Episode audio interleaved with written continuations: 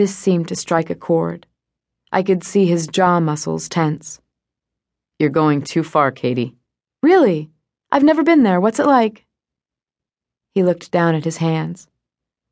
Boy, I said, if your mother could only see you now. Tinker rose abruptly. He banged his thigh into the corner of the table, disturbing the tranquility of the cream in its pitcher. He laid a five dollar bill by the sugar, showing appropriate consideration for our waitress.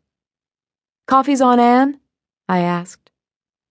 He staggered to the door like a drunk.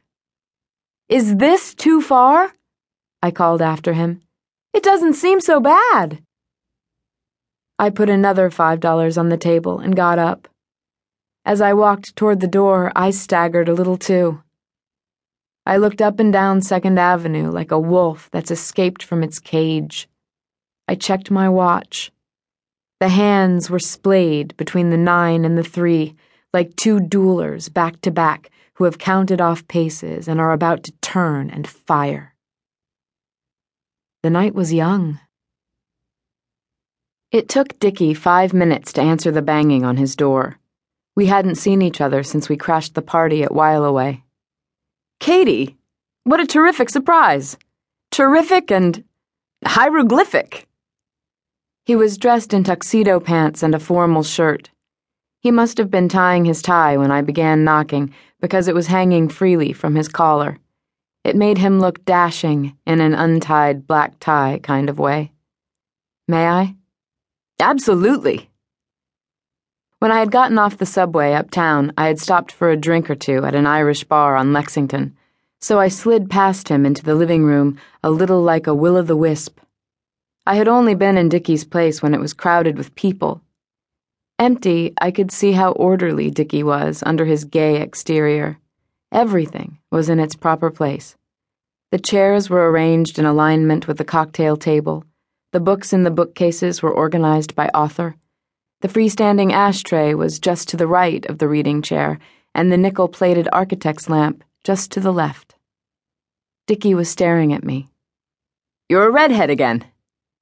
Not for long. How about a drink? Obviously expected elsewhere, Dicky pointed toward the front door and opened his mouth. I raised my left eyebrow. Why, yes, he conceded. A drink is just the thing. He went to a fine Macassar cabinet along the wall. The front panel came down like the writing surface of a secretary. Whiskey? Your pleasure is mine, I said. He poured us both a dram and we clinked glasses. I emptied mine and held it out in the air. He opened his mouth again as if he was going to speak, but emptied his glass instead. Then he poured us both more suitable portions. I took a swig and spun around once as if to get my bearings. It's a lovely place, I said, but I don't think I've seen the whole thing. Of course, of course. Where are my manners? Right this way. He gestured through a door. It led into a little dining room lit by taper style sconces. The colonial table had probably been in the family since New York was a colony. Here lies the refectory. The table's designed for six, but seats fourteen in a pinch. At the other end of the dining room was a swinging door with a porthole.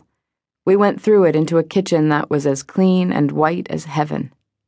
The kitchen, he said, turning his hand in the air. We went through another door and down a hallway, passing a guest room that was obviously unused. On the bed were summer clothes neatly folded, ready to be stowed for the winter. The next room was his bedroom. The bed was neatly made.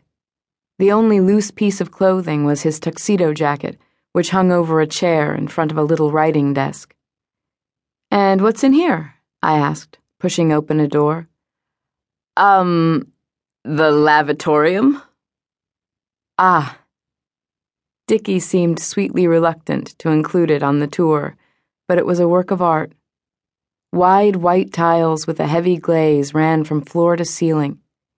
It had the luxury of two windows, one over the radiator and one over the tub. The tub was a freestanding porcelain number, six feet long, with claw feet and nickel plumbing rising from the floor. On the wall, a long glass shelf was lined with what appeared to be lotions, hair tonics, colognes,